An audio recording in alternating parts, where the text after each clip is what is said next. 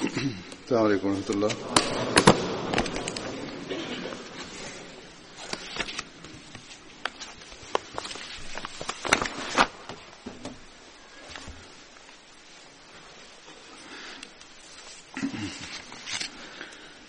أن لا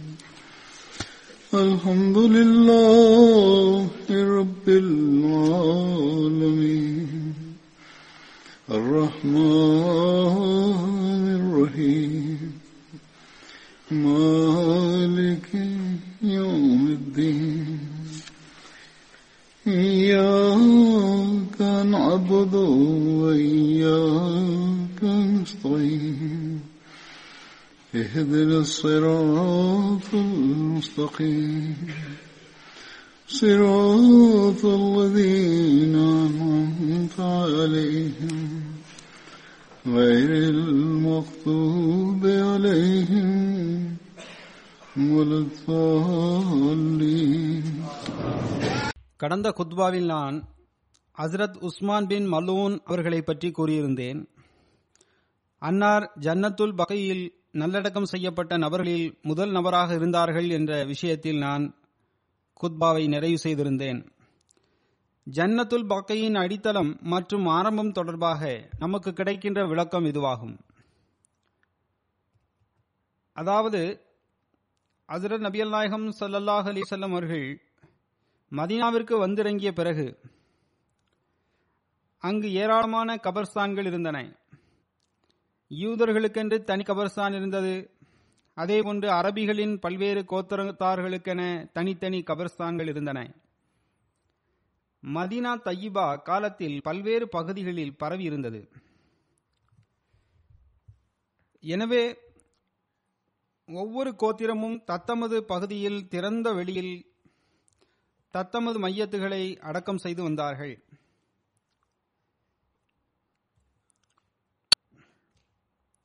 கபா என்ற பிரபல்யமான தனி கபர்ஸ்தான் ஒன்று இருந்தது. அங்கு சிறிய சிறிய பல கபர்ஸ்தான்களும் இருந்தன. பனு ஜஃபர் கோத்திரத்திற்கென தனி கபர்ஸ்தான் இருந்தது. பனு சல்மாவிற்கென தனி கபர்ஸ்தான் இருந்தது. அதேபோன்று ஏனைய பல கபர்ஸ்தான்களில் பனு சாதிற்கான தனி கபர்ஸ்தானும் அடங்கும். அந்த இடத்தில் பிற்காலத்தில் மஸ்ஜித் நபிவி கட்டப்பட்டது. அங்கும் கூட முதலில் பேரிச்சம்பழ மரங்களுக்கு கீழ் சில இணை வைப்பவர்களின் கபர்கள் இருந்தன. இந்த எல்லா கபர்ஸ்தான்களிலும் பக்கியுல் கர்கத் மிகவும் பழமையான மற்றும் பிரபல்யமான கபர்ஸ்தானாக இருந்தது.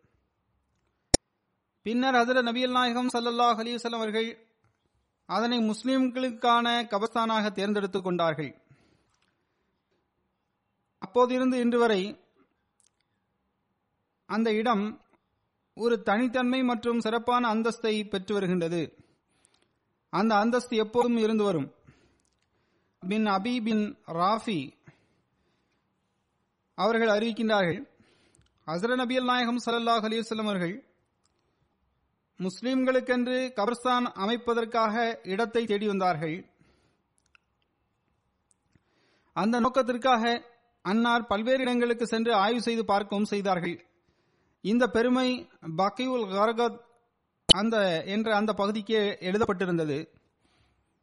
ஹசர நபியல் நாயகம் சல்லல்லாஹ் அலிஸ்லாம் அவர்கள் எனக்கு கட்டளையிட்டார்கள் நான் அந்த இடத்தை அதாவது பக்கியுல் கர்கத்தை தேர்வு செய்துவிட வேண்டும் என்பது அன்னாருடைய கட்டளையாக இருந்தது. மேலும் அக்காலகட்டத்தில் அந்த இடத்தை பக்கியுல் ஹஞ்சபா என்றும் மக்கள் அழைத்து வந்தனர். அங்கு எண்ணற்ற கர்கத் மரங்கள் இருந்து வந்தன. கொசுக்களும் எண்ணற்ற குப்பைகளும் நிறைந்திருந்தன. அந்த இடத்தில் எண்ணற்ற கொசுக்கள் மொய்த்துக் கொண்டிருக்கும் போது அந்த இடம் குப்பைகளின் காரணமாக அல்லது காட்டின் காரணமாக புகை மண்டலம் படிந்திருப்பதை போன்று காட்சியளித்தது. ஏற்கனவே கூறப்பட்டதை போன்று முதன் முதலில் ஹசரத் உஸ்மான் பின் மலூன் அவர்கள் நல்லடக்கம் செய்யப்பட்டார்கள். ஹசரத் நபி ஸல்லல்லாஹு அலிசல்லாம் அவர்கள் அன்னாரின் கபரின் தலைப்பகுதியில் அடையாளத்திற்காக கல்லொன்றை வைத்தார்கள். மேலும் இவர் எங்களுக்கு முன்னால் சென்றவர் ஆவார் என்று கூறினார்கள். அதன் பிறகு வேறு எவரும் மரணித்தால் ஹசரத் நபியல் நாயகம் சல்லாஹ் அலைஹி அவரிடத்தில் மரணித்தவரை எங்கு அடக்கம் செய்வது என்று மக்கள் கேட்பார்கள். அதற்கு ஹசர நபி சல்லாஹ் அலைஹி அவர்கள் முன்னவராகிய ஹசரத் உஸ்மான் பின் மலூன் அவர்களுக்கு அருகில் அடக்கம் செய்யுங்கள் என்று கூறுவார்கள். எங்கு மரங்கள் அதிகமாக இருக்குமோ அந்த இடத்திற்கு அரபியில் பக்கி என்று கூறப்படும். இந்த இடம் மதீனாவில் பக்கியுல் கர்கத் என்று அறியப்படத் தொடங்கியது. ஏனென்றால் அங்கு கர்கத் மரங்கள் அதிகமாக இருந்தன. அது மட்டுமல்லாமல் அங்கு ஏராளமான செடிகளும் கொடிகளும் நிறைந்திருந்தன. அந்த இடம் ஜன்னத்துல் பக்கை என்றும் அழைக்கப்படுகின்றது. ஜன்னத் என்ற சொல்லிற்கு அரபியில் தோட்டம் என்ற ஒரு பொருளும் உள்ளது. எனவே இந்த இடம் பெரும்பாலும் அரபி அல்லாத பார்வையாளர்களால் ஜன்னத்துல் பக்கை என்ற பெயரால் அறியப்பட்டது. அப்துல் ஹமீத் காத்ரி சாஹிப் அவர்கள் இதை பற்றிய விளக்கத்தை எழுதிவாறு கூறுகிறார்கள். நாம் இந்த விஷயத்தை ஒருபோதும் மறந்துவிடக்கூடாது. அதாவது பொதுவாக அரபிகள் தங்களது கபர்ஸ்தான்களை ஜன்னத் என்றே அழைத்து வந்தார்கள். இந்த இடத்திற்கு மக்காபிருல் பக்கை என்ற ஒரு பெயரும் உள்ளது. ஆராபிகள் என்ற கிராமப்புற வாசிகளின் மத்தியில் அந்த பெயர் மிகவும் பிரபல்யமாக இருந்தது. ஹசரத் சாலிம் பின் அப்துல்லா தனது தந்தையிடமிருந்து அறிவிக்கின்றார்கள் எங்களில் எவராவது ஒருவர் வஃத் ஆகிவிட்டால் இவரை முன்னவர்களிடத்தில் அனுப்பி வையுங்கள் என்று அசர நபி சல்லாஹ் அலிவல்லம் அவர்கள் கூறுவார்கள். ஹசரத் உஸ்மான் பின் மலூன் அவர்கள் எனது உள்ளத்தில் மிக சிறந்த முன்னவராக இருந்தார்கள் என்றும் ஹசரத் நபி சல்லாஹ் அலிவல்லம் அவர்கள் கூறுவார்கள். மேலும் ஹசரத் இப்னு அப்பாஸ் அவர்கள் அறிவிக்கிறார்கள் ஹசரத் உஸ்மான் அவர்களின் மரணம் நிகழ்ந்தபோது அன்னாரின் உடலுக்கு அருகில் ஹசர நபி சல்லாஹ் அலிஸ்லாம் அவர்கள் வந்தார்கள். அன்னாருக்கு அருகில் ஹசரத் நபி ஸல்லல்லாஹு அலிஸ்லாம் அவர்கள் மூன்று முறை குனிந்தார்கள். பின்னர் தலையை உயர்த்தினார்கள். அதன் பிறகு உரத்த குரலில் அபு சாயிபே அல்லாஹ் உம்மை மன்னிப்பானாக. நீர் உலகின் மீது எந்த பற்றுமில்லாத நிலையில் உலகை விட்டு சென்று விட்டீர் என்று கூறினார்கள். ஹசரத் ஆயிஷார் அலில்லாஹ் அன்ஹா அவர்கள் அறிவிக்கின்றார்கள் ஹசரத் நபி சல்லாஹ் அலிஸ்லாம் அவர்கள் ஹசரத் உஸ்மான் பின் மலூன் அவர்களின் இறந்த உடலின் மீது முத்தமிட்டார்கள். அப்போது ஹசரத் நபி சல்லாஹ் அலிஸ்லாம் அவர்கள் அழுது கொண்டிருந்தார்கள். ஹசரத் நபி சொல்லாஹ் அலிவசல்லம் அவர்களும் அவர்களின் இரண்டு கண்களும் கண்ணீர் வடித்துக் கொண்டிருந்தன. ஹசரத் உஸ்மான் அவர்கள் மரணமடைந்த பிறகு அன்னாருக்கு ஹசர நபி ஸல்லல்லாஹு அலிஸ் அவர்கள் முத்தமிட்டார்கள். அப்போது ஹசர நபி ஸல்லல்லாஹு அலிசல்லாம் அவர்களின் கண்ணீர் ஹசரத் உஸ்மான் அவர்களின் கன்னத்தில் பட்டு வழிந்தோடியதை நான் கண்டேன் என ஹசரத் ஆயிஷா அலி அல்லாஹு அன்ஹா அவர்கள் அறிவிக்கின்றார்கள். அதாவது ஹசர நபி ஸல்லல்லாஹு அலிசல்லாம் அவர்களின் கண்ணீர் எந்த அளவுக்கு அதிகமாக இருந்ததென்றால் அது ஹசரத் உஸ்மான் அவர்களின் கன்னங்களில் வழிந்தோடியது. ஹசரத் நபி சல்லா அலைஹி அவர்களின் மகன் இப்ராஹிம் அவர்கள் மரணமடைந்த போது ஹசரத் நபி சல்லா அலைஹி அவர்கள் முந்தைய நல்லடியாரான உஸ்மான் பின் மலூன் அவர்களை சென்று நீங்கள் சந்தியுங்கள் என்று கூறினார்கள். ஹசரத் உஸ்மான் பின் அஃப்வான் அவர்களுக்கு அறிவிக்கின்றார்கள். ஹசரத் உஸ்மான் பின் மலூன் அவர்களின் ஜனாசா தொழுகையை ஹசரத் நபியல் நாயகம் சல்லாஹ் அலி வசல்லம் அவர்கள் தொலைவித்தார்கள் மேலும் அதில் நான்கு தக்பீர்கள் கூறினார்கள். சிலர் சில முறை மூன்றை விட அதிகமாக தக்பீர் கூறக்கூடாது என்று கூறுகின்றனர். நான்கு தக்பீர்கள் கூறலாம் என்பது இந்த சம்பவத்திலிருந்து நமக்கு தெரிய வருகின்றது. முத்தறிபவர்கள் அறிவிக்கின்றார்கள் ஹசரத் உஸ்மான் அவர்கள் மரணமடைந்த போது அன்னாரின் ஜனாசா கொண்டு வரப்பட்டது. பின்னர் நல்லடக்கம் செய்யப்பட்ட பிறகு ஒரு கல் ஒன்றை கொண்டு வருமாறு ஹசரத் நபி சல்லாஹ் அலி அவர்கள் ஒரு நபருக்கு கட்டளையிட்டார்கள். அந்த சுமையான கல்லை அந்த நபரால் சுமந்து வர முடியாமல் போனது. அப்போது ஹசர நபி சல்லாஹ் அலிசல்லம் அவர்கள் அவருக்கு அருகில் சென்றார்கள். ஹசர நபி சல்லாஹ் அலிசல்லம் அவர்கள் தனது இரண்டு கரங்களால் துணியை எடுத்து வைத்தார்கள். முதலீவர்கள் கூறினார்கள் எவர் ஹசர நபி சல்லாஹ் அலைஹி அவரிடமிருந்து இந்த அறிவிப்பை செய்தாரோ? அந்த நபர் கூறினார் ஒரு வகையில் இப்போதும் கூட ஹசரத் நபியல் நாயகம் சல்லாஹ் அலிவசல்லம் அவர்களின் இரண்டு கரங்களின் வெண்மையையும் நான் பார்த்து கொண்டிருக்கின்றேன். இப்போதும் கூட எனக்கு அந்த சம்பவம் நன்றாக நினைவில் உள்ளது. அன்னாரின் கரங்கள் மிக அழகாக இருந்தன. ஹசரத் நபி சல்லாஹ் அலிவசல்லம் அவர்களின் வெண்மை எனக்கு தென்பட்டது. ஹசரத் நபியல் நாயகம் சல்லாஹ் அலிவசல்லம் அவர்கள் துணியை அகற்றி அந்த கல்லை தாமே சுமந்தார்கள். பின்னர் அதனை ஹசரத் உஸ்மான் பின் மலூன் அவர்களின் கபரின் தலைப்பகுதிக்கு அருகில் கொண்டு வந்து வைத்தார்கள். மேலும் இந்த அடையாளத்தின் மூலம் நான் எனது சகோதரரின் கபரை அடையாளம் கண்டுகொள்வேன். எனது குடும்பத்தில் எவர் மரணமடைந்தாலும் அவரை இவருக்கு அருகிலேயே நல்லடக்கம் செய்வேன் என அசர நபியல் நாயகம் சல்லாஹ் அலிவசல் அவர்கள் கூறினார்கள். இது சுனன் அபி தாவூதில் இந்த சம்பவம் இடம்பெற்றுள்ளது. ஹசரத் மிர்சா பஷீர் அஹமத் சாஹிப் அவர்கள் ஹசரத் உஸ்மான் பின் மலூன் அவர்களின் மரணம் தொடர்பாக எடுத்துரைத்த விவரங்களில் ஒரு சிலவற்றை நான் எடுத்துக் கூறுவேன். ஹசரத் மிர்சா பஷீர் அஹமத் சாப் ரலி அல்லாஹ் அவர்கள் ஹிஜ்ரி இரண்டாம் ஆண்டின் சம்பவங்களை எடுத்துரைத்தவாறு கூறுகின்றார்கள். அதே வருடத்தின் இறுதியில் ஹசரத் நபி சல்லாஹ் அலைஹி அவர்கள் தனது சகாபாக்களுக்காக மதினாவில் மக்பரா ஒன்றை தேர்வு செய்தார்கள். அதனை ஜன்னத்துல் பக்கை என்றும் கூறி வந்தனர் அதன் பிறகு பொதுவாக சகாபாக்கள் அந்த மக்பராவிலேயே நல்லடக்கம் செய்யப்பட்டார்கள். அந்த கபர்ஸ்தானில் முதன் முதலில் நல்லடக்கம் செய்யப்பட்ட நபர் ஹசரத் உஸ்மான் பின் மலூன் அவர்கள் ஆவார்கள். ஹசரத் உஸ்மான் ஆரம்பகால முஸ்லிம்களில் ஒருவராக இருந்தார் நல்லவராகவும் இறை வணக்கம் செய்பவராகவும் சூஃபி தன்மை கொண்டவராகவும் முஸ்லிமான பிறகு ஒருமுறை அன்னார் அசர நபி சல்லாஹ் அலிசல்லம் வருடத்தில் வகை தந்து நான் உலகத்தை முற்றிலும் துறந்துவிட்டு மனைவி மக்களை விட்டு பிரிந்து சென்று எனது வாழ்க்கையை முற்றிலும் இறைவனுக்காக மற்றும் இறை வணக்கத்திற்காக அர்ப்பணித்துக் கொள்ள விரும்புகின்றேன். எனவே எனக்கு அதற்கான அனுமதி தாருங்கள் என்று கேட்டார்கள். ஆனால் அசர நபியல் நாயகம் சல்லாஹ் அலிவசல்லம் அவர்கள் அதற்கு அனுமதி தர மறுத்துவிட்டார்கள். இதை பற்றிய விளக்கத்தை நான் கடந்த குத்பாவில் கூறியுள்ளேன். எவ்வாறு இருப்பினும் ஹசரத் உஸ்மான் பின் மலூன் அவர்களின் மரணத்தின் காரணமாக ஹசரத் நபி நாயகம் சல்லாஹ் அலிவசல்லம் அவர்களுக்கு மிகவும் துன்பம் ஏற்பட்டது. மேலும் அறிவிப்பில் வருகின்றது அன்னார் மரணித்த பிறகு ஹசரத் நபி நாயகம் சல்லாஹ் அலிவசல்லம் அவர்கள் அன்னாரது நெற்றியில் முத்தமிட்டார்கள். அப்போது அன்னாரின் கண்களில் கண்ணீர் நிறைந்திருந்தன. அன்னார் நல்லடக்கம் செய்யப்பட்ட பிறகு அன்னாரின் கபரை அடையாளம் கண்டுகொள்ளும் விதத்தில் ஹசரத் நபியல் நாயகம் சல்லாஹ் அலிசல்லம் அவர்கள் அங்கு கல் ஒன்றை பதித்தார்கள். மேலும் பின்னர் அன்னார் சில முறை ஜன்னத்துல் பக்கையிற்கு சென்று அன்னாருக்காக துவா செய்து வந்தார்கள். மதினாவில் மரணித்த முதலாவது முஹாஜிர் சஹாபி ஹசரத் உஸ்மான் பின் மலூன் அவர்கள் ஆவார்கள். ஹசரத் உஸ்மான் பின் மலூன் அவர்களின் மரணத்தின் போது அன்னாரின் துணைவியார் மர்சியா அவர்கள் எழுதிய அரபி கவிதைகள் இவ்வாறாகும். அதன் பொருள் கண்ணே உஸ்மானின் மரணத்தின் போது நின்று விடாத கண்ணீரை நீ வடிப்பாயாக. தன்னை படைத்த இறைவனின் திருப்திக்காக இரவையும் பகலையும் கழித்து வந்த அந்த நபரின் மரணத்திற்காக நீ கண்ணீர் வடிப்பாயாக. இந்த மண்ணில் ஒரு முன்னுதாரணமான மனிதர் நல்லடக்கம் செய்யப்பட்டிருக்கின்றார். இந்த இடம் அன்னார் அடக்கம் செய்யப்பட்ட பிறகு உரிமயமாகிவிட்டது அன்னாரின் மரணத்தால் நான் மரணிக்கும் வரை முடிவடையாத துன்பம் எனக்கு வந்து சேர்ந்துள்ளது. எனது இந்த நிலையில் மாற்றம் ஏற்படாது. இது அன்னாரின் மனைவி தனது உணர்வுகளை வெளிப்படுத்திய கவிதை வரியாகும்.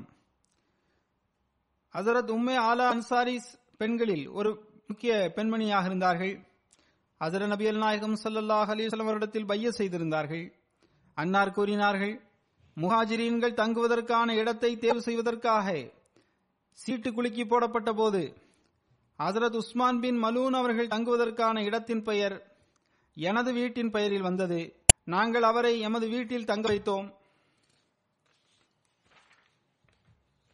ஹசரத் உம்மே ஆலா அவர்கள் கூறினார்கள் ஹசரத் உஸ்மான் பின் மலூன் எங்களுடன் தங்கினார்கள். அன்னார் நோயுற்ற போது நாங்கள் அன்னாருக்காக தொண்டாற்றினோம். அன்னார் மரணித்த போது நாங்கள் அவரை அவரது உடைகளிலேயே கஃபன் செய்தோம். ஹசரத் நபி ஸல்லல்லாஹு ஹலீஸ் அவர்கள் எங்களிடத்தில் வந்தார்கள். ஹசரத் உம்மே ஆலா கூறுகின்றார்கள் அபு சாயிபே உம்மீது அல்லாஹின் கருணை உண்டாகுவதாக என்று நான் கூறினேன். அபு சாயிப் என்பது ஹசரத் உஸ்மான் பின் மலூன் அவர்களின் சுட்டுப் அதர் நபியல் நாயகம் ஸல்லல்லாஹு அலைஹி அவர்கள் முன்னிலையில் மீண்டும் மீண்டும் இந்த சொற்களை நான் கூறினேன்.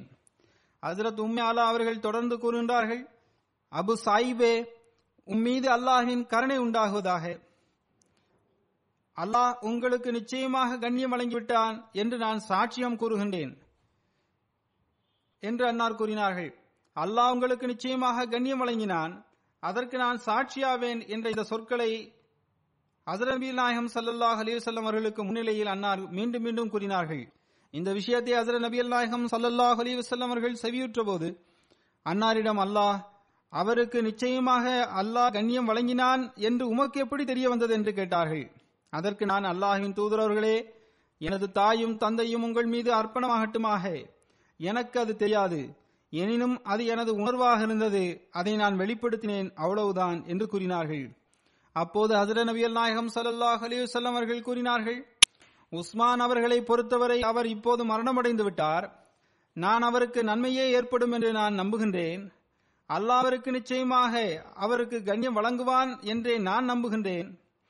ஆனால் அல்லாஹின் மீது ஆணையாக அன்னார் இவ்வாறும் கூறினார்கள் அதாவது அல்லாஹின் மீது ஆணையாக உஸ்மானுடன் என்ன நடக்கும் என்று எனக்கு ஒருபோதும் தெரியாது. துவா நிச்சயமாக செய்யப்பட்டுள்ளது. ஆயினும் நான் அல்லாஹின் தூதராக இருந்தும் கூட நிச்சயமாக அவருக்கும் கண்ணியம் அளிக்கப்பட்டதா என்று என்னால் கூற முடியாது. இதை கேட்ட உண்மை ஆளவர்கள் கூறினார்கள் இறைவன் மீது அணையாக இந்த சம்பவத்திற்கு பிறகு நான் யாரையும் மேலோட்டமாக தூயவர் என்ற பட்டம் வழங்கியதில்லை. அவர் நிச்சயமாக கண்ணியம் வழங்கப்பட்டார் என்ற சொல்லை அதன் பிறகு வேறு எவருக்காகவும் பயன்படுத்தியதில்லை. எனக்கு இந்த விஷயத்தின் காரணமாக மிகவும் வேதனை ஏற்பட்டிருந்தது. அன்னார் கூறுகின்றார்கள் நான் அந்த துக்கத்திலேயே தூங்கிட்டேன். எனக்கு அன்னாருடன் ஒரு சிறப்பான தொடர்பு இருந்தது. நல்லுணர்வுகளும் இருந்தன. தொடர்ந்து அன்னார் கூறுகின்றார்கள் நான் இரவு தூங்கிய போது கனவில் ஹசரத் உஸ்மான் அவர்களின் ஓடிக்கொண்டிருந்த நீரூற்று ஒன்று எனக்கு காட்டப்பட்டது. அதாவது நீரூற்று ஒன்று ஓடிக்கொண்டிருந்தது. அது ஹசரத் உஸ்மான் அவர்களின் நீரூற்று என்று எனக்கு கூறப்பட்டது. இந்த கனவை கண்ட பிறகு நான் அசர நபியல் நாயகம் சல்லாஹ் அலிவசல்லம் அவரிடத்தில் சென்றேன். அன்னார் கூறினார்கள் நான் இவ்வாறு கனவு ஒன்றை கண்டேன் என்று கூறிய போது அது அன்னாரின் அமலாகும் என்று அசர நபி சல்லா அலிஸ்லாம் அவர்கள் என்னிடத்தில் கூறினார்கள். அதாவது ஓடிக்கொண்டிருக்கும் இந்த நீரூற்று என்பது அன்னாரின் செயலாக இருந்தன. அவர் சொர்க்கத்தில் இருப்பதை அல்லாஹ் உங்களுக்கு காட்டி தந்துள்ளான். அந்த நீரூற்று தான் இப்போது ஓடிக்கொண்டிருக்கின்றது என்று கூறினார்கள். ஆக இதுவும் ஹசரத் நபியல் நாயகம் சல்லல்லாஹ் அலிவசல் அவர்களின் தர்பியத் வழங்கும் ஒரு வழிமுறையாக இருந்தது. வெறும் பேச்சு வழக்கில் அல்லாஹின் மன்னிப்பு பற்றி சாட்சியம் வழங்காதீர்கள் என்பது ஹசர நபியல் நாயகம் சல்லாஹ் அலிவசல் அவர்களின் தர்பியத் வழிமுறையாக இருந்தது. ஆயினும் கனவில் ஹசரத் உஸ்மான் பின் மலூன் அவர்களின் உயர்தரமான செயல்கள் ஒரு நீரூற்றின் வடிவில் ஹசரத் உம்மையாலா அவர்களுக்கு காட்டப்பட்ட போது ஹசர நபியல் நாயகம் சல்லல்லாஹ் அலிவசல் அவர்கள் அந்த கனவை உண்மைப்படுத்தினார்கள். ஏனென்றால் அந்த பதர் போர் சகாபாக்களிடத்தில் இறைவன் திருப்தி அடைந்திருந்தான் என்பதை ஹசர நபியல் நாயகம் சல்லாஹ் அலிவசல்லம் அவர்கள் நன்கு அறிந்திருந்தார்கள். மேலும் ஹசர நபியல் நாயகம் சல்லாஹ் அலிவசல்லம் அவர்களுக்காக செய்த துவாக்களும் அன்னார் தொடர்பாக ஹசர நபியல் நாயகம் சல்லாஹ் அலிவசல்லம் அவர்கள் வெளிப்படுத்திய உணர்வுகளின் வெளிப்பாடும் நமக்கு இதனை மிகவும் தெளிவுபடுத்தி காட்டுகின்றன. அதாவது ஹசர நபியல் நாயகம் சல்லாஹ் அலிவசல்லம் அவர்களுக்கு அன்னார் தொடர்பாக நம்பிக்கை இருந்தது.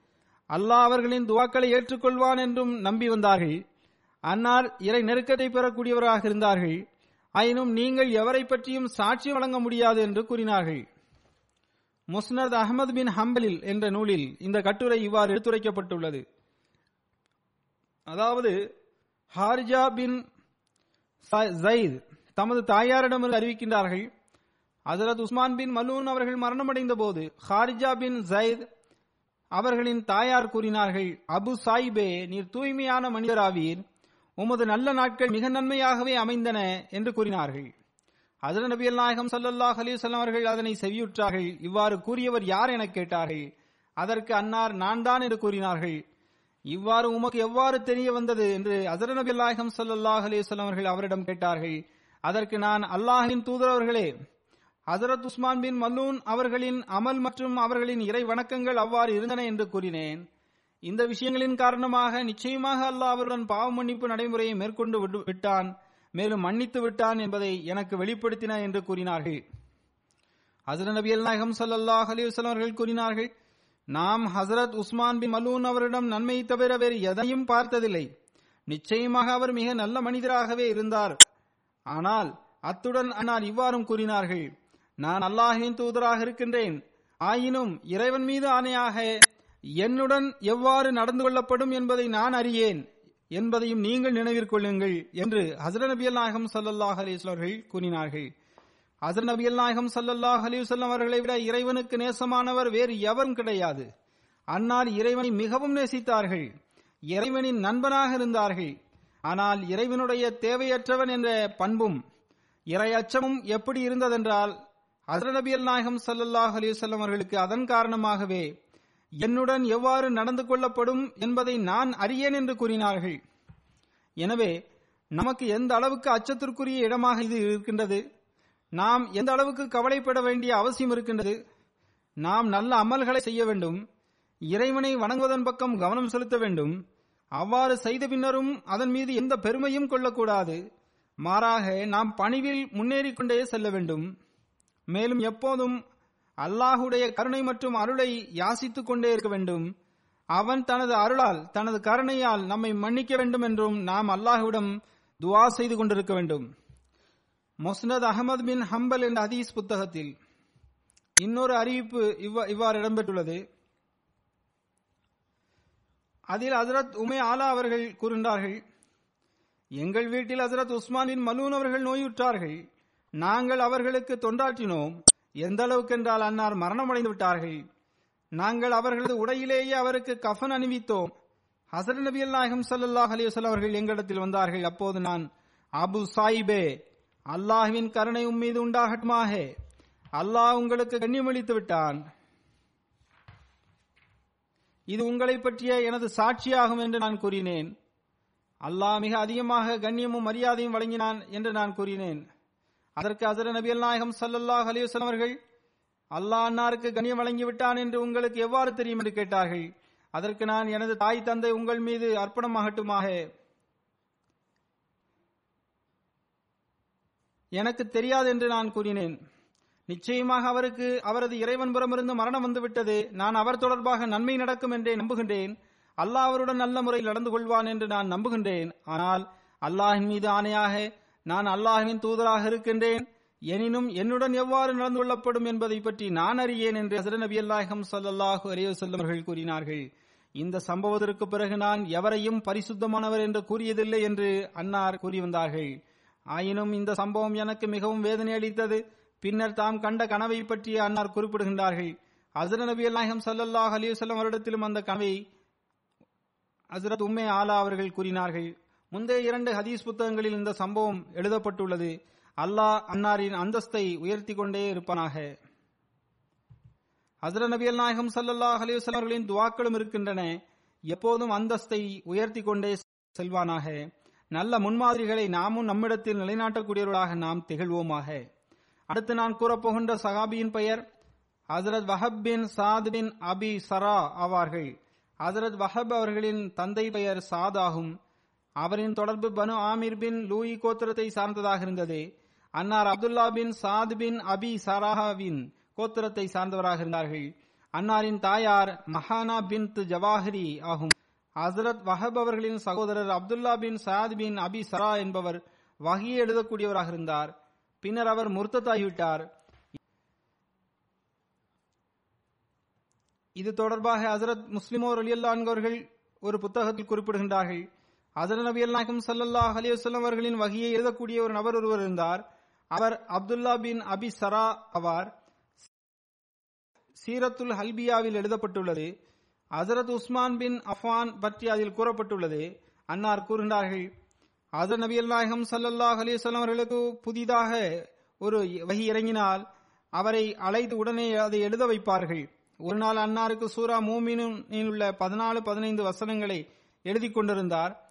அப்போது சும்மா அன்ஷாஹு ஹல்க நாஹரா என்ற வசனத்தை அடைந்தபோது எழுதியவர் நாவிலிருந்து அவரையும் அறியாமல் சில வார்த்தைகள் இவ்வாறு வெளிவந்தன.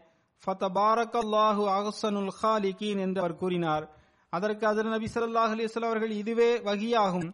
இதனை எழுதிக் கொள்ளுங்கள் என்று கூறினார்கள். துர்பாக்கியசாலியான் அவர் முந்தைய வசனங்களின் விளைவாக இந்த வசனமே இங்கு இடம்பெற வேண்டும் என்று க- என்ற கருத்தினை அவர் புரிந்து கொள்ளவில்லை. தனது வாயிலிருந்து வெளிவந்த சொற்கள் ஆயத்தாக ஆகிவிட்டனவே என்று அவர் புரிந்து கொண்டார்.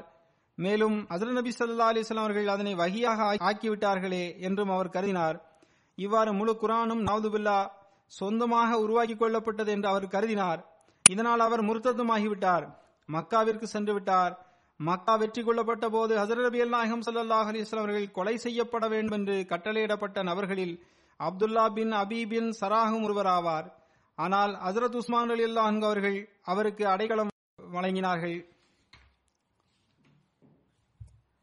அவரது அடைக்கலத்தின் விளக்கம் இதுவாகும்.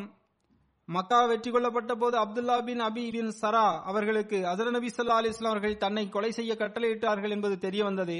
எனவே ஹசரத் உஸ்மான் பின் அஃபான் அவரிடத்தில் அடைக்கலம் வேண்டி சென்றார்கள். மேலும் அவரிடத்தில் சகோதரனே எனது கழுத்தை ஹசரத் நபி சல்லா அலி இஸ்லாம் அவர்கள் துண்டிப்பதற்கு முன்பாக அவர்களிடத்தில் அடைக்கலத்தை பெற்று தருவீராக என்று கூறினார்கள். சீரத்துல் ஹல்பியாவில் இவ்வாறு எழுதப்பட்டுள்ளது. எவ்வாறு இருப்பினும் ஹசரத் முஸ்லிம் மோர் அலி அல்லாஹ் அவர்கள் எழுதுகின்றார்கள் அவர் அன்னாரின் வீட்டில் மூன்று நான்கு நாட்கள் ஒளிந்திருந்தார். ஒரு நாள் ஹசரத் நபி நாயகம் ஸல்லல்லாஹு அலிவசல்லம் அவர்கள் மக்காவில் மக்களிடமிருந்து பையத் வாங்கிக் கொண்டிருந்த போது ஹசரத் உஸ்மான் அலி அல்லாஹ் அவர்கள் அப்துல்லா பின் அபி சரா அவர்களையும் அழைத்து சென்றார்கள். மேலும் அவரது பையத்தை ஒப்புக்கொள்ளும்படி கேட்டுக்கொண்டார்கள் அதர நபி நாயகம் சல்லாஹ் அலிசல் அவர்கள் முதலில் சற்று தாமதம் செய்தார்கள். ஆனால் பின்னர் அதர நபி சல்லாஹ் அலைஹி அவர்கள் அவரிடத்தில் பையத் வாங்கினார்கள். மேலும் இதே போன்று மீண்டும் ஒரு முறை இஸ்லாத்தை ஒப்புக்கொண்டார்கள். இன்னும் ஏராளமான விஷயங்கள் இருக்கின்றன. குழப்பங்கள் செய்து வந்ததன் காரணமாகவும் ஆவேசமடைந்து வந்ததன் காரணமாகவும் அவர் கொலை செய்யப்பட வேண்டும் என்று அறிவிக்கப்பட்டிருந்தார். புத்ததாகிவிட்டதன் காரணமாக மட்டுமே அவர் கொலை செய்யப்பட வேண்டும் என்று கட்டளையிடப்படவில்லை. ஆசிம் பின் உமர் அவர்கள் அறிவிக்கின்றார்கள். ஹசரத் வஹப் அவர்கள் மக்காவிலிருந்து மதினாவிற்கு ஹிஜ்ரத் செய்து வந்தபோது அனார் ஹசரத் குல்சும் பின் ஹதம் அவர்களின் வீட்டில் தங்கினார்கள். ஹசரத் நபியல் நாயகம் சல்லல்லாஹ் அலிசல்லாம் அவர்கள் ஹசரத் வஹப் மற்றும் ஹசரத் சபீத் பின் அம்ர் ஆகியோருக்கிடையில் சகோதரத்துவ பந்தத்தை ஏற்படுத்தினார்கள். அவர்கள் இருவரும் சகோதரர்களாக ஆனார்கள். மோத்தா போர் நாளன்று அன்னார் ஷஹீதானார்கள். ஹசரத் வஹப் பதர் உகத் அகழ் போர் உட்பட அனைத்து போர்களிலும் ஹுரேபியா சந்தர்ப்பத்தின் போதும் ஹைபர் சந்தர்ப்பத்தின் போதும் அசர நபியல் நாயகம் சல்லாஹ் அலிசல்லுடன் இருந்தார்கள். மேலும் அன்னார் ஜமாதில் உலா ஹிஜ்ரி எட்டாம் ஆண்டு மூத்தா போரில் ஷஹீதானார்கள். ஷஹீதான நாளன்று அன்னாரது வயது நாற்பதாக இருந்தது. மூத்தா போர் என்பது என அல்லது அதற்கான காரணங்கள் என்ன என்பதை பற்றி திப்கதுல் குப்ரா என்ற புத்தகத்தில் குறிப்பு கிடைக்கின்றது. இந்த போர் ஜமாதியில் ஊலா மாதத்தில் ஹிஜ்ரி எட்டாம் ஆண்டு நடைபெற்றது. ஹசரத் நபியல் நாயகம் சல்லல்லாஹ் அலிவசல் அவர்கள் ஹசரத் ஹாரிஸ் பின் உமைர் அவர்களை தனது தூதராக நியமனம் செய்து பசரா அரசரை நோக்கி ஒரு கடிதம் ஒன்றை எழுதி கொடுத்து அவரை அனுப்பி வைத்தார்கள். அவர் மூத்தா என்ற இடத்தை அடைந்தபோது அன்னார் சவாரியிலிருந்து கீழே இறங்கினார்கள். அப்போது சர்ஜபில் பின் ஆம்ரு கஸ்ஸானி என்பவர் சிரியா நாட்டில் கவர்னராக நியமிக்கப்பட்டவர்களில் ஒருவராக இருந்தார். சீரத்துல் அல்பியாவில் இது தொடர்பாக வருகின்றது. அவர் ஹசர நபியல் நாயகம் சல்லல்லாஹ் அலிவசல்லாம் அவர்களின் தூதரை தடுத்து நிறுத்தி அவரை அங்கேயே ஷஹீதாக்கிவிட்டார். ஹசரத் ஹாரிஸ் பின் உமர் அவர்களை தவிர்த்து ஹசர நபியல் நாயகம் சல்லல்லாஹ் அலிவசல்லாம் அவர்களின் எந்த ஒரு தூதரும் ஷஹீதாக்கப்படவில்லை. இந்த வேதனை மிகு செய்திக்கான தகவல் அன்னாருக்கு கிடைத்தது. அப்போது அந்த நேரம் ஹசர நபியல் நாயகம் சல்லல்லாஹ் அலி வல்லம் அவர்களுக்கு மிகவும் கடினமாக கழிந்தது. மிகவும் வேதனையை ஏற்படுத்தியது. அன்னார் மக்களை போர் புரிவதற்காக ஒன்று கூட்டினார்கள். அவர்களின் எண்ணிக்கை மூவாயிரமாக இருந்தது. ஹதரத் நபியல் நாயகம் சல்லல்லாஹ் அலிவசல்லம் அவர்கள் கூறினார்கள் இவர்கள் அனைவரின் அமீராக ஹசரத் ஜயித் பின் ஹாரிஸ் ஆக இருப்பார்கள். மேலும் அவரிடத்தில் ஒரு வெள்ளை கொடியை கொடுத்து அவருடன் ஜயித் அவர்களுக்கும் அந்த கொடியை கொடுத்து இவ்வாறு அறிவுரை செய்தார்கள். அதாவது ஹசரத் ஹாரிஸ் பின் உமைரா ஷஹீதாகிவிட்டால் அவரது இடத்தில் அவர்கள் அனைவருக்கும் அமீராக ஹசரத் ஜயீத் பின் ஹாரிஸ் இருப்பார்கள். இன்னொரு வெள்ளை கொடி ஒன்றை ஆயத்தம் செய்து ஹசரத் ஜயித் அவர்களுக்கு கொடுத்தவாறு ஹசரத் நபி நாயகம் சல்லல்லாஹ் அலிஸ்லாம் அவர்கள் அறிவுரை செய்தார்கள். ஹசரத் ஹாரிஸ் பின் உமர் எங்கு ஷஹீதாக்கப்பட்டாரோ அங்கு சென்று அங்குள்ள மக்களை இஸ்லாத்தின் பக்கம் அலையுங்கள் அவர்கள் அதனை ஒப்புக்கொண்டு விட்டால் நல்லது இல்லை என்றால் அவர்களுக்கு எதிராக அல்லாஹ்விடத்தில் உதவி தேடுங்கள். மேலும் அவர்களுடன் சண்டையிடுங்கள்.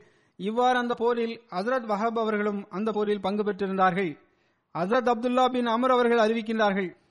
அதன் விவரத்தையும் மேலும் நான் விரிவாக எடுத்து கூறிவிடுகின்றேன்.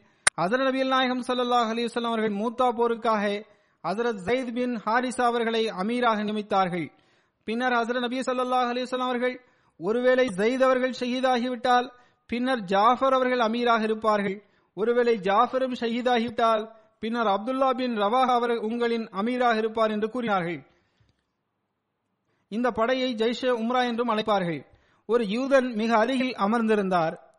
அதை பற்றிய விளக்கம் ஹசரத் முஸ்லிமோ ரலி அவர்கள் இவ்வளவு அதை பற்றிய விளக்கமாக ஹசரத் முஸ்லிமோ அவர்கள் கூறினார்கள். ஒரு அறிவிப்பில் வருகின்றது அந்த இடத்தில் மிக அருகில் ஒரு யூதர் அமர்ந்திருந்தான். அப்போது அவர் அதன் நபி சொல்லா அலிஸ்லாம் அவரிடமிருந்து மேற்கண்ட விஷயத்தை செவியுற்றான். அப்போது ஜயித் அவர்கள் அவனிடத்தில் வந்தார்கள். மேலும் வந்து கூறினார்கள் முகமது சல்லல்லாஹ் அலிஸ்லாம் அவர்கள் உண்மையாளர்கள் என்றால் உங்கள் மூன்று நபர்களில் எவரும் உயிருடன் தப்பித்து வரப்போவதில்லை என்று கூறினார்கள். அதற்கு ஹசரத் ஜயித் அவர்கள் கூறினார்கள் நான் உயிருடன் தப்பித்து வந்தாலும் சரி வரவில்லை என்றாலும் சரி ஹசரத் நபி நாயகம் சல்லல்லாஹ் அலி வசல்லம் அவர்கள் அல்லாஹ்வின் உண்மையான நபியும் தூதரும் ஆவார்கள். இந்த போரின் நிலவரங்கள் அதர் நபி நாயகம் சல்லல்லாஹ் அலி வசல்லம் அவர்களுக்கு அல்லாஹின் புறமிருந்து கிடைத்தன. இது தொடர்பாக ஒரு அறிவிப்பில் வருகின்றது. ஹசரத் அனஸ் பின் மாலிக் அவர்கள் அறிவிக்கின்றார்கள். ஹசரத் நபி நாயகம் சல்லல்லாஹ் அலி வசல்லம் அவர்கள் கூறினார்கள் ஜெயித் அவர்கள் கொடியை ஏற்றி பிடித்தார்கள் அவர்கள் ஷஹீதாக்கப்பட்டார்கள். பின்னர் ஜாஃபர் அவர்கள் அதனை பிடித்துக் கொண்டார்கள் அவரும் ஷஹீதாக்கப்பட்டார்கள். பின்னர் அப்துல்லா பின் நவாஹா அவர்கள் கொடியை பிடித்தார்கள் அவர்களும் ஷஹீதாக்கப்பட்டார்கள். ஹசர நபி நாயகம் சல்லாஹ் அலிவசல் அவர்கள் இந்த செய்தியை கூறிக்கொண்டிருந்த போது அன்னாரது கண்களிலிருந்து கண்ணீர் வழிந்தோடி கொண்டிருந்தது. பின்னர் அன்னார் கூறினார்கள் அந்த கொடியை ஹசரத் ஹாலித் பின் வலீத் அவர்கள் பற்றி பிடித்துக் கொண்டார்கள். அவர்களுக்கு வெற்றியும் கிடைத்தது. அல்லாஹ் இந்த சகாபாக்களின் அந்தஸ்தை உயர்த்தி கொண்டே செல்வானாக. இவர்களின் இந்த நற்குறிப்பிற்கு பிறகு இனி நான் சில மர்ஹூமீன்களின் நற்குறிப்பை எடுத்துக் கூறுவேன். அவர்களின் ஜனாசா தொழுகையும் இன்று நான் தொலை வைப்பேன். முதலாவது நற்குறிப்பு மதிப்பிற்குரிய மலிக் முகமது அக்ரம் சாஹிப் முரப்பி சாஹிப் அவருடையதாகும். ஏப்ரல் மாதம் இருபத்தி ஐந்தாம் தேதி நேற்று மான்செஸ்டரில் அன்னாரின் மரணம் நிகழ்ந்தது. இன்னால் இல்லாஹி வைனா இலேஹி ராஜுவன் அன்னாரின் ஜனாசா இங்கு வந்துள்ளது. தொழுகைக்கு பிறகு அன்னாரது ஜனாசா தொழுகையை நான் வெளியே சென்று தொலை வைப்பேன். இன்ஷா அல்லா ஆயிரத்தி தொள்ளாயிரத்தி நாற்பத்தி ஏழாம் ஆண்டு பிப்ரவரி மாதம் இரண்டாம் தேதி குஜராத் மாவட்டம் மலிக்வால் என்ற ஊரில் அன்னார் பிறந்தார்கள். ஆயிரத்தி தொள்ளாயிரத்தி அறுபத்தி ஒன்றாம் ஆண்டு பைய செய்து ஜமாத்தில் இணைந்தார்கள். அன்னாருடைய மூத்த சகோதரரும் முதலில் அகமதியாகவே இருந்தார். அவரும் சுயமாக பைய செய்திருந்தார். அவரின் மூலமாக மருகும் பைய செய்தார்கள். அவர் ஒரு கட்டுரையில் எழுதியிருந்தார் எனக்கு நினைவில் உள்ளது நான் ரப்பாவில் கல்வி கற்பதற்காக சென்றிருந்தேன். மேலும் பின்னர் அதன் பிறகு பையத்தும் செய்துவிட்டேன். ரப்பாவின் சூழலின் தாக்கத்திற்கு நான் மிகவும் ஆளானேன் என்று அவர் குறிப்பிடுகின்றார். எவ்வாறு இருப்பினும் ஆயிரத்தி தொள்ளாயிரத்தி அறுபத்தி இரண்டாம் ஆண்டு அன்னார் தனது பையத்திற்கு பிறகு தன்னை ஜமாத்திற்காக அர்ப்பணித்துக் கொண்டார். பி ஏ படித்து முடித்த பிறகு அன்னார் ஷாஹித் மற்றும் அரபி டிகிரியும் படித்து முடித்தார். ஆயிரத்தி தொள்ளாயிரத்தி எழுபத்தி ஒன்னாம் ஆண்டு முரப்பியாக பணியமர்த்தப்பட்டார். ஹசரத் மூன்றாவது கலிபத்துல் முசி அவர்கள் அன்னாரது திருமணத்தை ஆயிரத்தி தொள்ளாயிரத்தி எழுபதாம் ஆண்டு மௌலவி அப்துல் கஃபூர் சாஹிப் அவர்களின் மகளாகிய அமத்துல் கரீம் சாஹிபா அவர்கள் நடத்தி வைத்தார்கள். அன்னார் பாகிஸ்தானில் பல்வேறு இடங்களில் பணியாற்றினார்கள். பின்னர் வெளிநாடுகளிலும் தொண்டாற்றுவதற்குரிய பாக்கியத்தை பெற்றார்கள். யூகேவில் ஆக்ஸ்போர்டு கிளாஸ்கோ மான்செஸ்டர் கிளாஸ்கோ மற்றும் காடஃப் ஆகிய ஜமாத்துகளில் மொத்தம் முப்பது ஆண்டுகள் முபல்லிகாக தொண்டாற்றும் பாக்கியத்தை பெற்றுள்ளார்கள். அவருடைய மொத்த தொண்டிற்கான ஆண்டு நாற்பத்தி ஆண்டு நாற்பத்தி எட்டு வருடங்களாகும். யூகேவிலும் நாயிப் அப்சர் ஜல்சாகாவாக தொண்டாற்றும் பாக்கியம் பெற்றிருந்தார்கள். பெரும் பெரும் இடங்களில் பல ஆண்டுகள் பாகிஸ்தானில் பாகிஸ்தானில் பல்வேறு இடங்களில் அன்னார் பணியமர்த்தப்பட்டுள்ளார்கள்.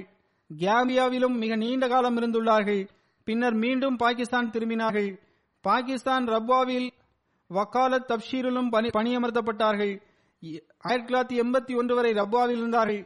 ஆயிரத்தி தொள்ளாயிரத்தி எண்பத்தி ஒன்பது முதல் இரண்டாயிரத்தி பதினெட்டு வரை யூகேவில் பல்வேறு தொண்டுகளை ஆற்றியுள்ளார்கள்.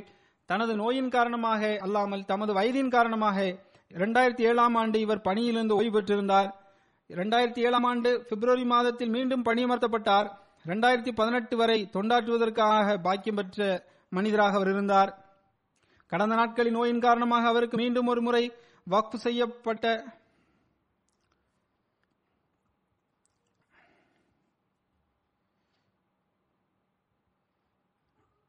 ஆனால் அவருக்கு அவரால் சுறுசுறுப்பாக இயங்க முடியாமல் போனது.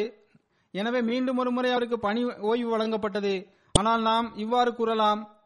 அவர் சில மாதங்கள் மட்டுமே சட்டத்திற்கு அப்பாற்பட்டு ஜமாத்துக்கு தொண்டாற்றி இருக்கின்றார் ஒரு வகையில் அன்னார் ஜமாத்திற்கு தொண்டாற்றியவாறே தமது உயிரை துறந்துள்ளார். யூகேவின் அமீர் சாஹிப் அவர்கள் எழுதுகின்றார்கள் அன்னார் மிகவும் உழைப்பாளியாகவும் கீழ்ப்படிதல் கொண்ட நபராகவும் இருந்தார்கள். அவரது இயல்பில் பொறுமை இருந்தது. அவரிடத்தில் எந்த ஜமாத் பணி ஒப்படைக்கப்பட்டாலும் அதனை உழைப்புடனும் நேர்மையுடனும் செய்து வந்தார்கள். ரி- ரிப்போர்ட் செய்யும் பழக்கமும் இருந்தது. அவருக்கு உடனடியாக ரிப்போர்ட் வழங்கப்பட்டு வந்தது. மான்செஸ்டரிடத்தில் நியமிக்கப்பட்டிருந்தார்கள். அப்போது அங்கு தாருளமான் பள்ளிவாசல் கட்டப்பட்டது. மலிக் சாஹிப் அவர்கள் மஸ்ஜித் கட்டுவதற்கான அந்த தொகையை வசூல் செய்து மிகவும் முக்கிய பணியாற்றினார்கள்.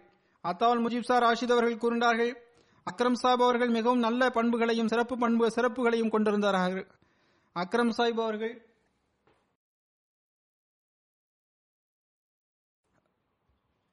மிகவும் நல்ல மனிதராகவும் நேர்மையாளராகவும் மிகவும் களப்பற்ற தன்மை கொண்ட நபராகவும் தன்னை மாய்த்துக் கொள்கின்ற அகமதியாகவும் என்னார் திகழ்ந்தார்கள்.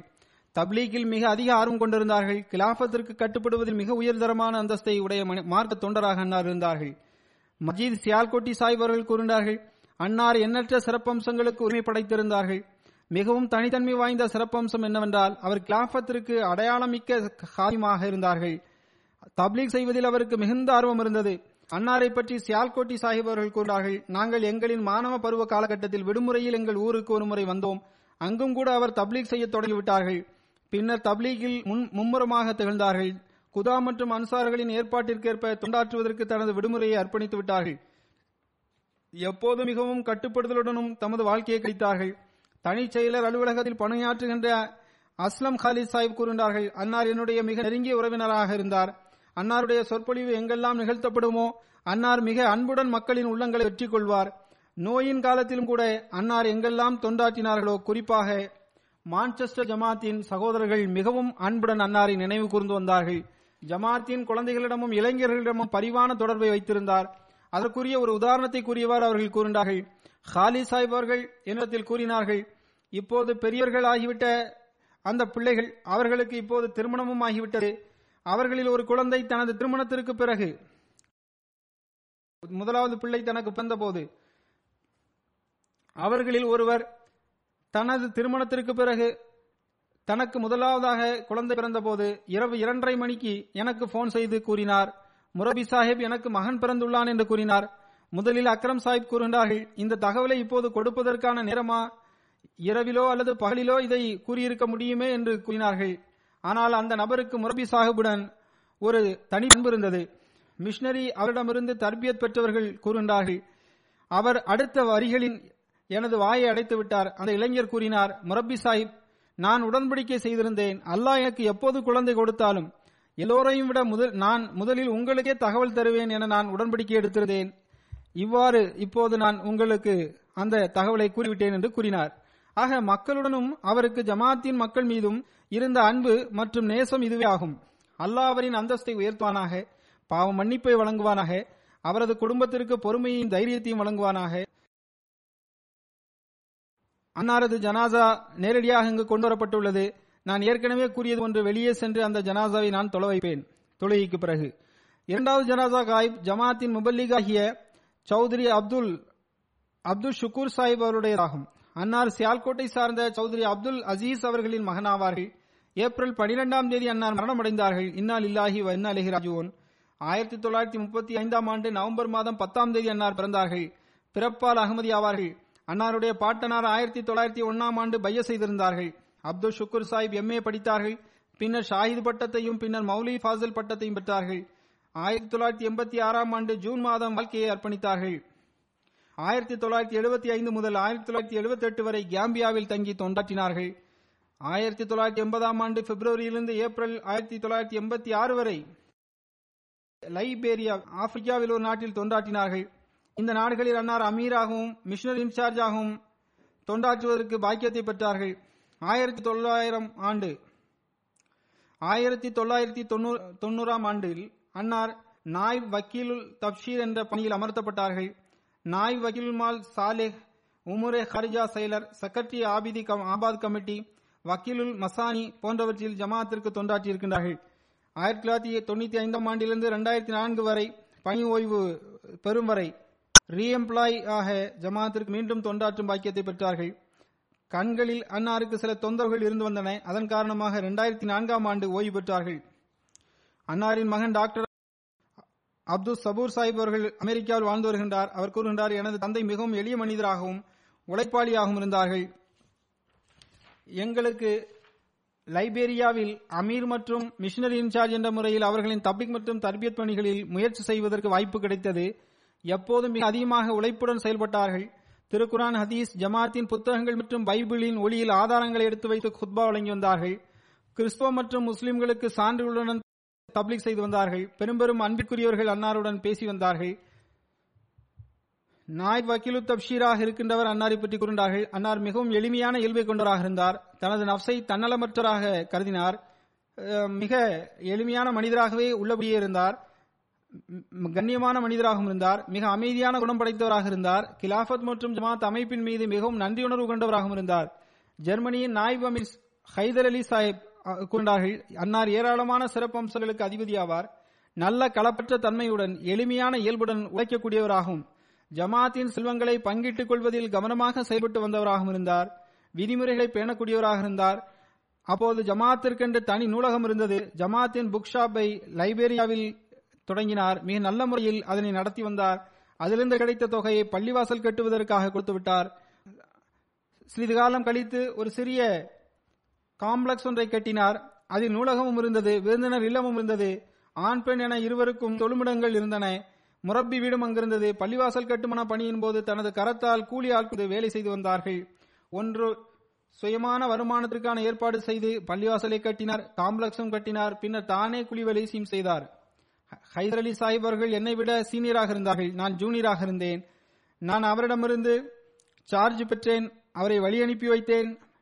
பள்ளிவாசல் மற்றும் மிஷன் ஹவுஸ் கட்டுவதற்கான விவரங்கள் கூறிக்கொண்டிருந்தேன் அவர் மிக அன்புடன் இந்த அனைத்து பணிகளையும் செய்தார். அவர் மிக பணிவுடனும் அந்த பணியை செய்தார். மேலும் என்னிடத்தில் கூறினார் எனக்கு முன்பு ஒரு முபரிக்கிற்கு ஒரு இடத்தை வாங்கும் நர்பாக்கியம் கிடைத்தது. மேலும் அல்லாஹ் எனது காலத்தில் இதனை முழுமை செய்வதற்கான நர்பாக்கியத்தை தந்திருக்கின்றான். எனது காலம் முடிந்து விட்டது. மேலும் உண்மையில் அல்லாஹின் அருள்தான் நமக்கு இப்படிப்பட்ட நர்பாக்கியத்தை வழங்கியுள்ளது என்றும் கூறினார். மருகும் மூசியாக இருந்தார். அன்னார் தமக்கு பிறகு மனைவி மற்றும் இரண்டு மகள்கள் மற்றும் மூன்று மகன்களை விட்டு சென்றுள்ளார். அல்லாஹ் அவர்களின் அந்தஸ்தை உயர்த்துவானாக. மூன்றாவது ஜனாசா மதிப்பிற்குரிய மஹமத் சாலி முகமது சாஹிப் அவருடையதாகும். அவர் வக்ஃபே ஜதீதின் மௌலியமாக இருந்தார். ஏப்ரல் மாதம் இருபத்தி ஒன்றாம் தேதி இரண்டாயிரத்தி பத்தொன்பதாம் ஆண்டு வஃபாத் ஆகிவிட்டார் இன்னால் இல்லாஹி வ இன்னா இலைஹி ராஜுவூன் அவரின் முப்பாட்டனார் மலிகுல்லா பக்ஸ் சாஹேப். ஹசரத் வாக்களிக்கப்பட்ட மசி அலி இஸ்லாம் அவர்களின் சஹாபி ஆவார். அன்னார் சூரிய சந்திர கிரகணத்தின் அடையாளத்தை பார்த்து நடைபாதையாக காதியான் சென்று ஹசரத் வாக்களிக்கப்பட்ட மசி அலி பைய செய்யும் பாக்கியத்தை பெற்றார். அன்னாரின் தந்தையார் மதிப்பிற்குரிய குலாம் முகமது சாஹேப் அவர்களும் ஜமாத்தின் ஆரம்பகால மௌல்யமாக இருந்தார். அன்னாரின் தந்தையாரும் மௌல்யமாக இருந்தார்கள். ஆயிரத்தி தொள்ளாயிரத்தி ஐம்பத்தி ஒன்பதில் மருகும் பிறந்தார். ஆயிரத்தி தொள்ளாயிரத்தி எழுபத்தி ஆறில் ஜாமியா அஹ்மதியாவில் இடம்பெறுவதற்கு முயற்சி செய்தார். ஆனால் வயது அதிகமாக இருந்ததனால் அவருக்கு ஜாமியாவில் இடம் கிடைக்கவில்லை. எனவே கோட்ரி என்ற இடத்தில் ஒரு மில்லில் அன்னாருக்கு வேலை கிடைத்தது. அங்கு பணி செய்தார். அன்னாரது மகன் எழுதுகின்றார்.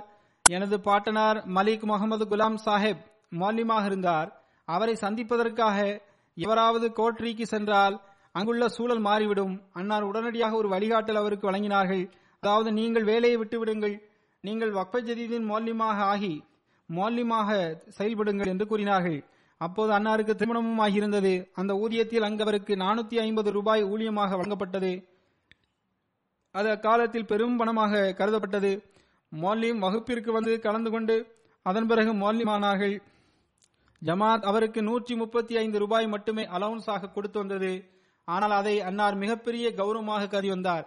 அல்லாஹ் எனக்கு மார்க்கத்துக்கு தொண்டாற்றும் பாக்கியத்தை வழங்கியுள்ளான் என்றே கருதியிருந்தார் ஏறக்குறைய மூன்றில் ஒரு பங்கு வருமானத்தை அவரிடமிருந்து வக்ஃபு செய்யப்பட்டு தொடங்கினால் அது மிகப்பெரிய காரியமாகும். இதற்கு முன்பு அவர் உலகத்தை சம்பாதிக்கக்கூடியவராக இருந்தார். அன்னாரின் மகள் எழுதுகின்றார் அவரும் ஒரு முரப்பி ஆவார். அன்னாரின் மக மகன் எழுதுகின்றார் அவரும் ஒரு முரப்பி ஆவார். எனது தாயார் கூறி வந்துள்ளார். அன்னாருக்கு ஒரு கிராமத்தில் ஒரு பணிமாற்றம் நடந்தது. அங்கு ஒரு நீண்ட காலமாக ஒரு மாலிம் ஹவுஸ் பூட்டப்பட்டிருந்தது. வீடு இடிந்திருந்தது. எனவே அன்னாரின் தகப்பனார் நீண்ட காலமாக தண்ணீரையும் மண்ணையும் எடுத்து வந்தார்கள். கணவன் மனைவி இருவரும் சேர்ந்து செங்கற்களை கொண்டு வந்து வீட்டை கட்டினார்கள். கட்டிடம் உருவானதும் இருவரும் ஒருவருக்கொருவர் உதவி செய்தவாறு தமது தங்குமிடத்தை தாமே தயார் செய்து கொண்டனர். அங்கு எந்த இடமும் இருக்கவில்லை. இவர்கள் ஆரம்பகால மௌல்யங்கள் அவர் சிந்து பகுதியிலும் அவர்கள் பெரும் தியாகங்களை செய்துள்ளனர். அன்னாரின் மகன் தொடர்ந்து எழுதுகின்றார் நிகர்பார் நகரில் என்னிடத்தில் தங்குவதற்கான ஏற்பாடுகள் இல்லை. எனவே கூட்டத்தின் போதும் சந்திக்கும் போதும் திரும்பி செல்லும் போதும் தனக்காக முழு மாதத்திற்கான ர- ரேஷன் மற்றும் ஹோமியோபதி மருந்துகளை அவர் எடுத்து செல்வார். மற்ற மருந்துகளையும் அவர் எடுத்து செல்வார். ஏனென்றால் அந்த பகுதி ரிமோட் பகுதியாக இருந்தது. ஒருமுறை இதே போன்று கூட்டத்திற்காக வந்திருந்தார். திரும்பி செல்லும் போது வழிப்பாதையை மறந்துவிட்டார். அந்த பகுதியின் பெரும் பகுதி பாலைவனமாக இருந்தது. மணலில் நடந்த பா- பாதங்களின் அடிச்சுவடுகளை வைத்துதான் வழிப்பாதைகளை மனிதனால் அடையாளம் கண்டுகொள்ள முடியும்.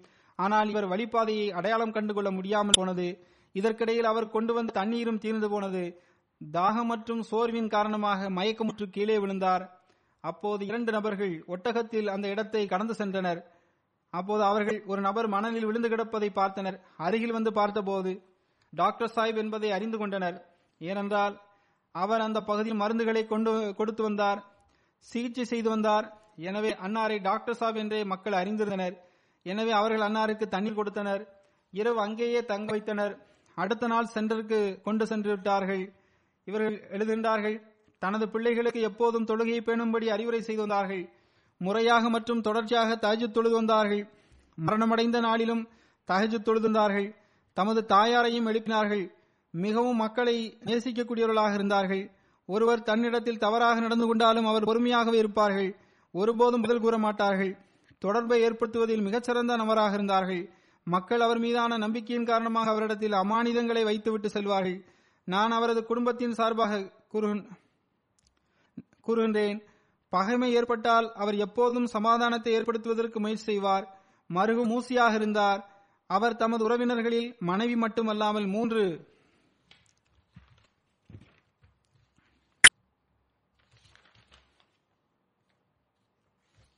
மூன்று மகன்களையும் மூன்று மகள்களையும் தனது நினைவாக விட்டு சென்றுள்ளார். அன்னாரது ஒரு மகன் முபாரக் அகமது முனீர் சாஹிப் ஆவார். அவர் தற்போது தற்போது போர்கினா தொண்டாற்றி வருகிறார். இதன் காரணமாக தனது தந்தையின் மரணத்தின் போது அவர் பாகிஸ்தான் செல்ல முடியவில்லை. அல்லாஹ் மர்ஹூமின் அந்தஸ்தை உயர்த்துவானாக. அவருடன் பாவ மன்னிப்பு மற்றும் கருணையுடன் நடந்து கொள்வானாக. அவரது பிள்ளைகளுக்கும் இந்த உணர்வு மற்றும் தியாக மனப்பான்மையுடன் ஜமாத்திற்கு தொண்டாற்றும் நர்பாக்கியத்தை வழங்குவானாக. நான்காவது ஜனாசா காயிப் தன்சானியாவை சேர்ந்த மதிப்பிற்குரிய மவேஷா ஜமா சாஹிப் அவருடையதாகும். அன்னார் மார்ச் மாதம் பதிமூன்றாம் தேதி மரணமடைந்து விட்டார்கள் இன்னால் இல்லாஹி வ இன்னா இலகி ராஜுவோன் அன்னார் ஆயிரத்தி தொள்ளாயிரத்தி முப்பத்தி மூன்று முப்பத்தி நான்காம் ஆண்டு தன்சானியாவின் மேருகோரு ரீஜியனில் பிறந்தார்கள். ஆயிரத்தி தொள்ளாயிரத்தி அறுபத்தி ஏழாம் ஆண்டு அகமதியத்தில் இணைந்தார்கள். அன்னார் ஜமாத்தில் இணைந்த சம்பவம் இவ்வாறாகும்.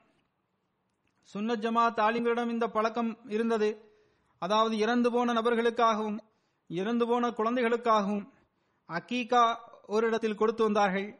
அவருக்கு இறந்து போன குழந்தைகளுக்காக இது என்ன க- கத்தம் இது என்ன அக்கீகா என்ற ஆட்சேபனை அவர் செய்து வந்தார். அதில் அவருக்கு கருத்து வேறுபாடு இருந்தது. மேலும் அவர் கூறுகின்றார் ஏனென்றால் சில ஆலிம்கள் இறந்து போன குழந்தைகளுக்கு அக்கீகா கொடுக்க வேண்டும் என்ற கொள்கையில் உறுதியாக இருந்தார்கள். அன்னார் இஸ்லாமிய போதனையின்படி அப்படி எந்த ஒரு போதனையும் கண்டிருக்கவில்லை. மௌலிகள் செய்து வந்த இந்த காரியத்தில் அவர் மிகவும் வெறுப்படைந்தார் மனம் உடைந்திருந்தார் முஸ்லிம்களின் இழிநிலையை கண்டு வருந்தினார். அல்லாஹ்விடத்தில் அல்லாஹுவே நீ ஈசா அலைஹிஸ்ஸலாம் அவர்களை இஸ்லாத்தை மீண்டும் உயிரூட்டுவதற்காக இறக்குவாயாக என்று துவா செய்து வந்தார். மிஷனரி இன்சார்ஜ் சாஹிப் அவர்கள் இருந்தார்கள் அவரை சந்தித்த போது அப்போது அங்கு ஜமீலுர் ரஹ்மான் ரஃபீக் சாஹிப் அங்கு முபல்லிகாக இருந்தார்.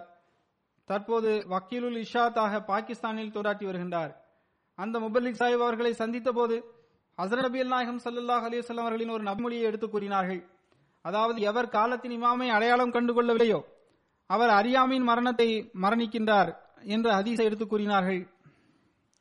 அதை கேட்டதும் அவர் நான் உண்மையான முஸ்லீமாக இல்லையே என்று எண்ணினார். உடனே காலத்தை வீணடிக்காமல் பையத் செய்துவிட வேண்டும் என்று முடிவெடுத்தார். பைய செய்துவிட்டு தனது ஊருக்கு திரும்பி சென்றார். தனது சகோதர சகோதரிகள் அனைவருக்கும் தப்லீக் செய்தார். குடும்பத்தினருக்கும் நண்பர்களுக்கும் தப்லீக் செய்தார். அனைவரையும் ஒன்று திரட்டி ஹசரத் வாக்களிக்கப்பட்ட மசீல் இஸ்லாம்கள் தொடர்பாக தப்லீக் செய்தார். அதே வருடத்தில் அவரது சகோதரர் ஜதி சாஹிப் மரணமடைந்து விட்டார். ஜமால் சாஹிப்பின் மனைவி ஜமாத்தில் இணைந்தார். மருகும் மிக கடுமையான எதிர்ப்பை சந்திக்க நேரிட்டது. ஆனால் கொஞ்சம் கொஞ்சமாக மக்கள் ஜமாத்தில் இணைய தொடங்கிவிட்டனர். இன்சார்ஜ் சாஹிப் எழுதுகின்றார்கள் மக்யூனி என்ற ஒரு ஜமாத் இருக்கின்றது. அது ஒரு முன்னுதாரணமான ஜமாத் ஆகும் அது மருகூமின் முயற்சியினால் உருவான ஜமாத் ஆகும் ஜமாத்தில் இணைந்த பிறகு அவரது ஒவ்வொரு செயலிலும் அது வெளிப்பட்டு வந்தது. அவர் கிலாபத்தின் மீது எல்லையற்ற அன்பு கொண்டிருந்தார். முபல்லிமார்களையும் ஜமாத்தின் பொறுப்பாளர்களையும் கண்ணியப்படுத்தி வந்தார். ஜமாத் அமைப்பை மிகவும் கண்ணியப்படுத்தி பேணி வந்தார். தப்லீகில் மிகவும் ஆர்வமும் உணர்வும் கொண்டிருந்தார். எப்போதும் தப்லீக் செய்து வந்தார். தப்லீகிற்கான எந்த சந்தர்ப்பத்தையும் அவர் கைவிட்டு விட மாட்டார். சந்தாக்களை செலுத்துவதில் முதல் வரிசையில் பங்கு பெற்று வந்தார். இன்னும் சொல்வதென்றால் ஏதாவது சந்தா கொடுக்க வேண்டுமே என்ற கவலையில் எப்போதும் இருந்து வந்தார். தற்காலிகமான உலகிற்கு அவரது பார்வையில் எந்த முக்கியத்துவமும் இருந்ததில்லை. அவர் மூசியாக இருந்தார். மக்களுக்கு இந்த அருளுக்குரிய அமைப்பை பற்றி கூறி வந்தார். தொழுகையை நிலைநாட்டுவதிலும் அவருக்கு நிகர் அவராகவே இருந்தார். குடும்பத்தினருக்கும் ஜமாத் உறுப்பினர்களுக்கும் ஒரு முன்மாதிரியாக வாழ்ந்தார். ஐவேளை தொழுகைகளை மிகவும் பேணி வந்தார். தனது பிள்ளைகளையும் பேரன் பேத்திகளையும் அதன் பக்கம் கவனம் செலுத்துமாறு அறிவுரை செய்து வந்தார். மிக ஆர்வத்துடன் தகஜு தொழுது வந்தார். அதர நபி நாயகம் சல்லாஹ் அலிசல்லாம் அவர்களின் அதிகமான துவாக்களை மனநம் செய்து வந்தார். அந்த துவாக்களை செய்து வந்தார். ஆயிரத்தி தொள்ளாயிரத்தி எண்பத்தி ஏழு முதல் ஆயிரத்தி தொள்ளாயிரத்தி தொண்ணூறுக்கு இடைப்பட்ட காலத்தில் நாங்கள் மூன்று சகோதரர்கள் தன்சானியா ஜாமியா அமதியாவில் படித்துக் கொண்டிருந்தோம். முபஷிற்கான பாடத்திட்டம் அங்குதான் இருந்தது. எனக்கு நினைவில் உள்ளது ஒருமுறை விடுமுறை காலத்தில் சகோதரர்களாகிய நாங்கள் எங்களுக்குள் ஆலோசனை செய்து கொண்டிருந்தோம். நம்மில் ஒருவர் ஜாமியாவின் படிப்பை நிறுத்திவிட்டு வீட்டிற்கு சென்றுவிட வேண்டும். பெற்றோர்களின் அன்றாட பணிகளில் அவர்களுக்கு உதவி செய்ய வேண்டும் என்று நாங்கள் ஆலோசனை செய்தோம். நாங்கள் இதை பற்றி எங்கள் தகப்பனாரிடம் கூறியபோது அதனை அவர்கள் மிகவும் வெறுத்தார்கள். ஷமூன் ஜமா சாஹிப்பின் மகன் கூறுகின்றார் நான் அந்த நாளை ஒருபோதும் மறக்கவில்லை. எனது தந்தை மிகவும் கம்பீரமான நபராக இருந்தார். அவர் எங்களுக்கு புரிய வைத்தார். அல்லாஹின் மீது நம்பிக்கை வையுங்கள். ஜாமியாவின் படிப்பை தொடருங்கள். படிப்பை ஒருபோதும் விட்டுவிடக் கூடாது என்று எங்களுக்கு அறிவுரை செய்தார். ஜமாத்திற்கு தொண்டாற்றுவதற்கான ஆன்மாவை மூன்று குழந்தைகளின் உள்ளங்களிலும் அவர் ஊதியிருக்கின்றார் என்றே கூற வேண்டும். அல்லாஹ் அவருடன் கருணையுடனும் பாவமன்னிப்புடனும் நடந்து கொள்வானாக. அந்தஸ்தை உயர்த்துவானாக. அன்னாரின் சந்ததிகளுக்கும் உண்மையான மார்க்க தொண்டராகவும் மார்க்க இஸ்லாமிய சேவகராகவும் ஆக்குவானாக. நான் ஏற்கனவே கூறியது போன்று ஜும்மா தொழுகைக்கு பிறகு இவர்கள் அனைவரது ஜனாதா தொழுகையும் நான் தொலைப்பேன் மலிக் அக்ரம் சாஹிப் அவர்களின் ஜனாசா இங்கு வந்துள்ளது. எனவே நான் வெளியே சென்று தொலைப்பேன் ஜமா சகோதரர்கள் பள்ளிவாசலுக்குள்ளேயே அமர்ந்து தொழுகையில் பங்கு பெற வேண்டும்.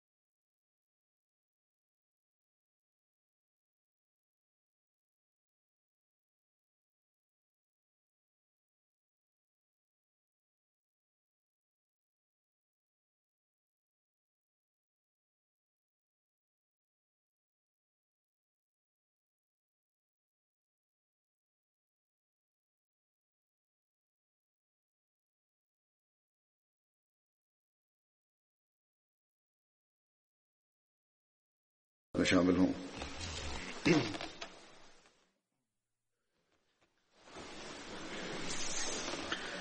الحمد لله الحمد لله نحمده ونستعينه ونستغفره ونؤمن به ونتوكل عليه.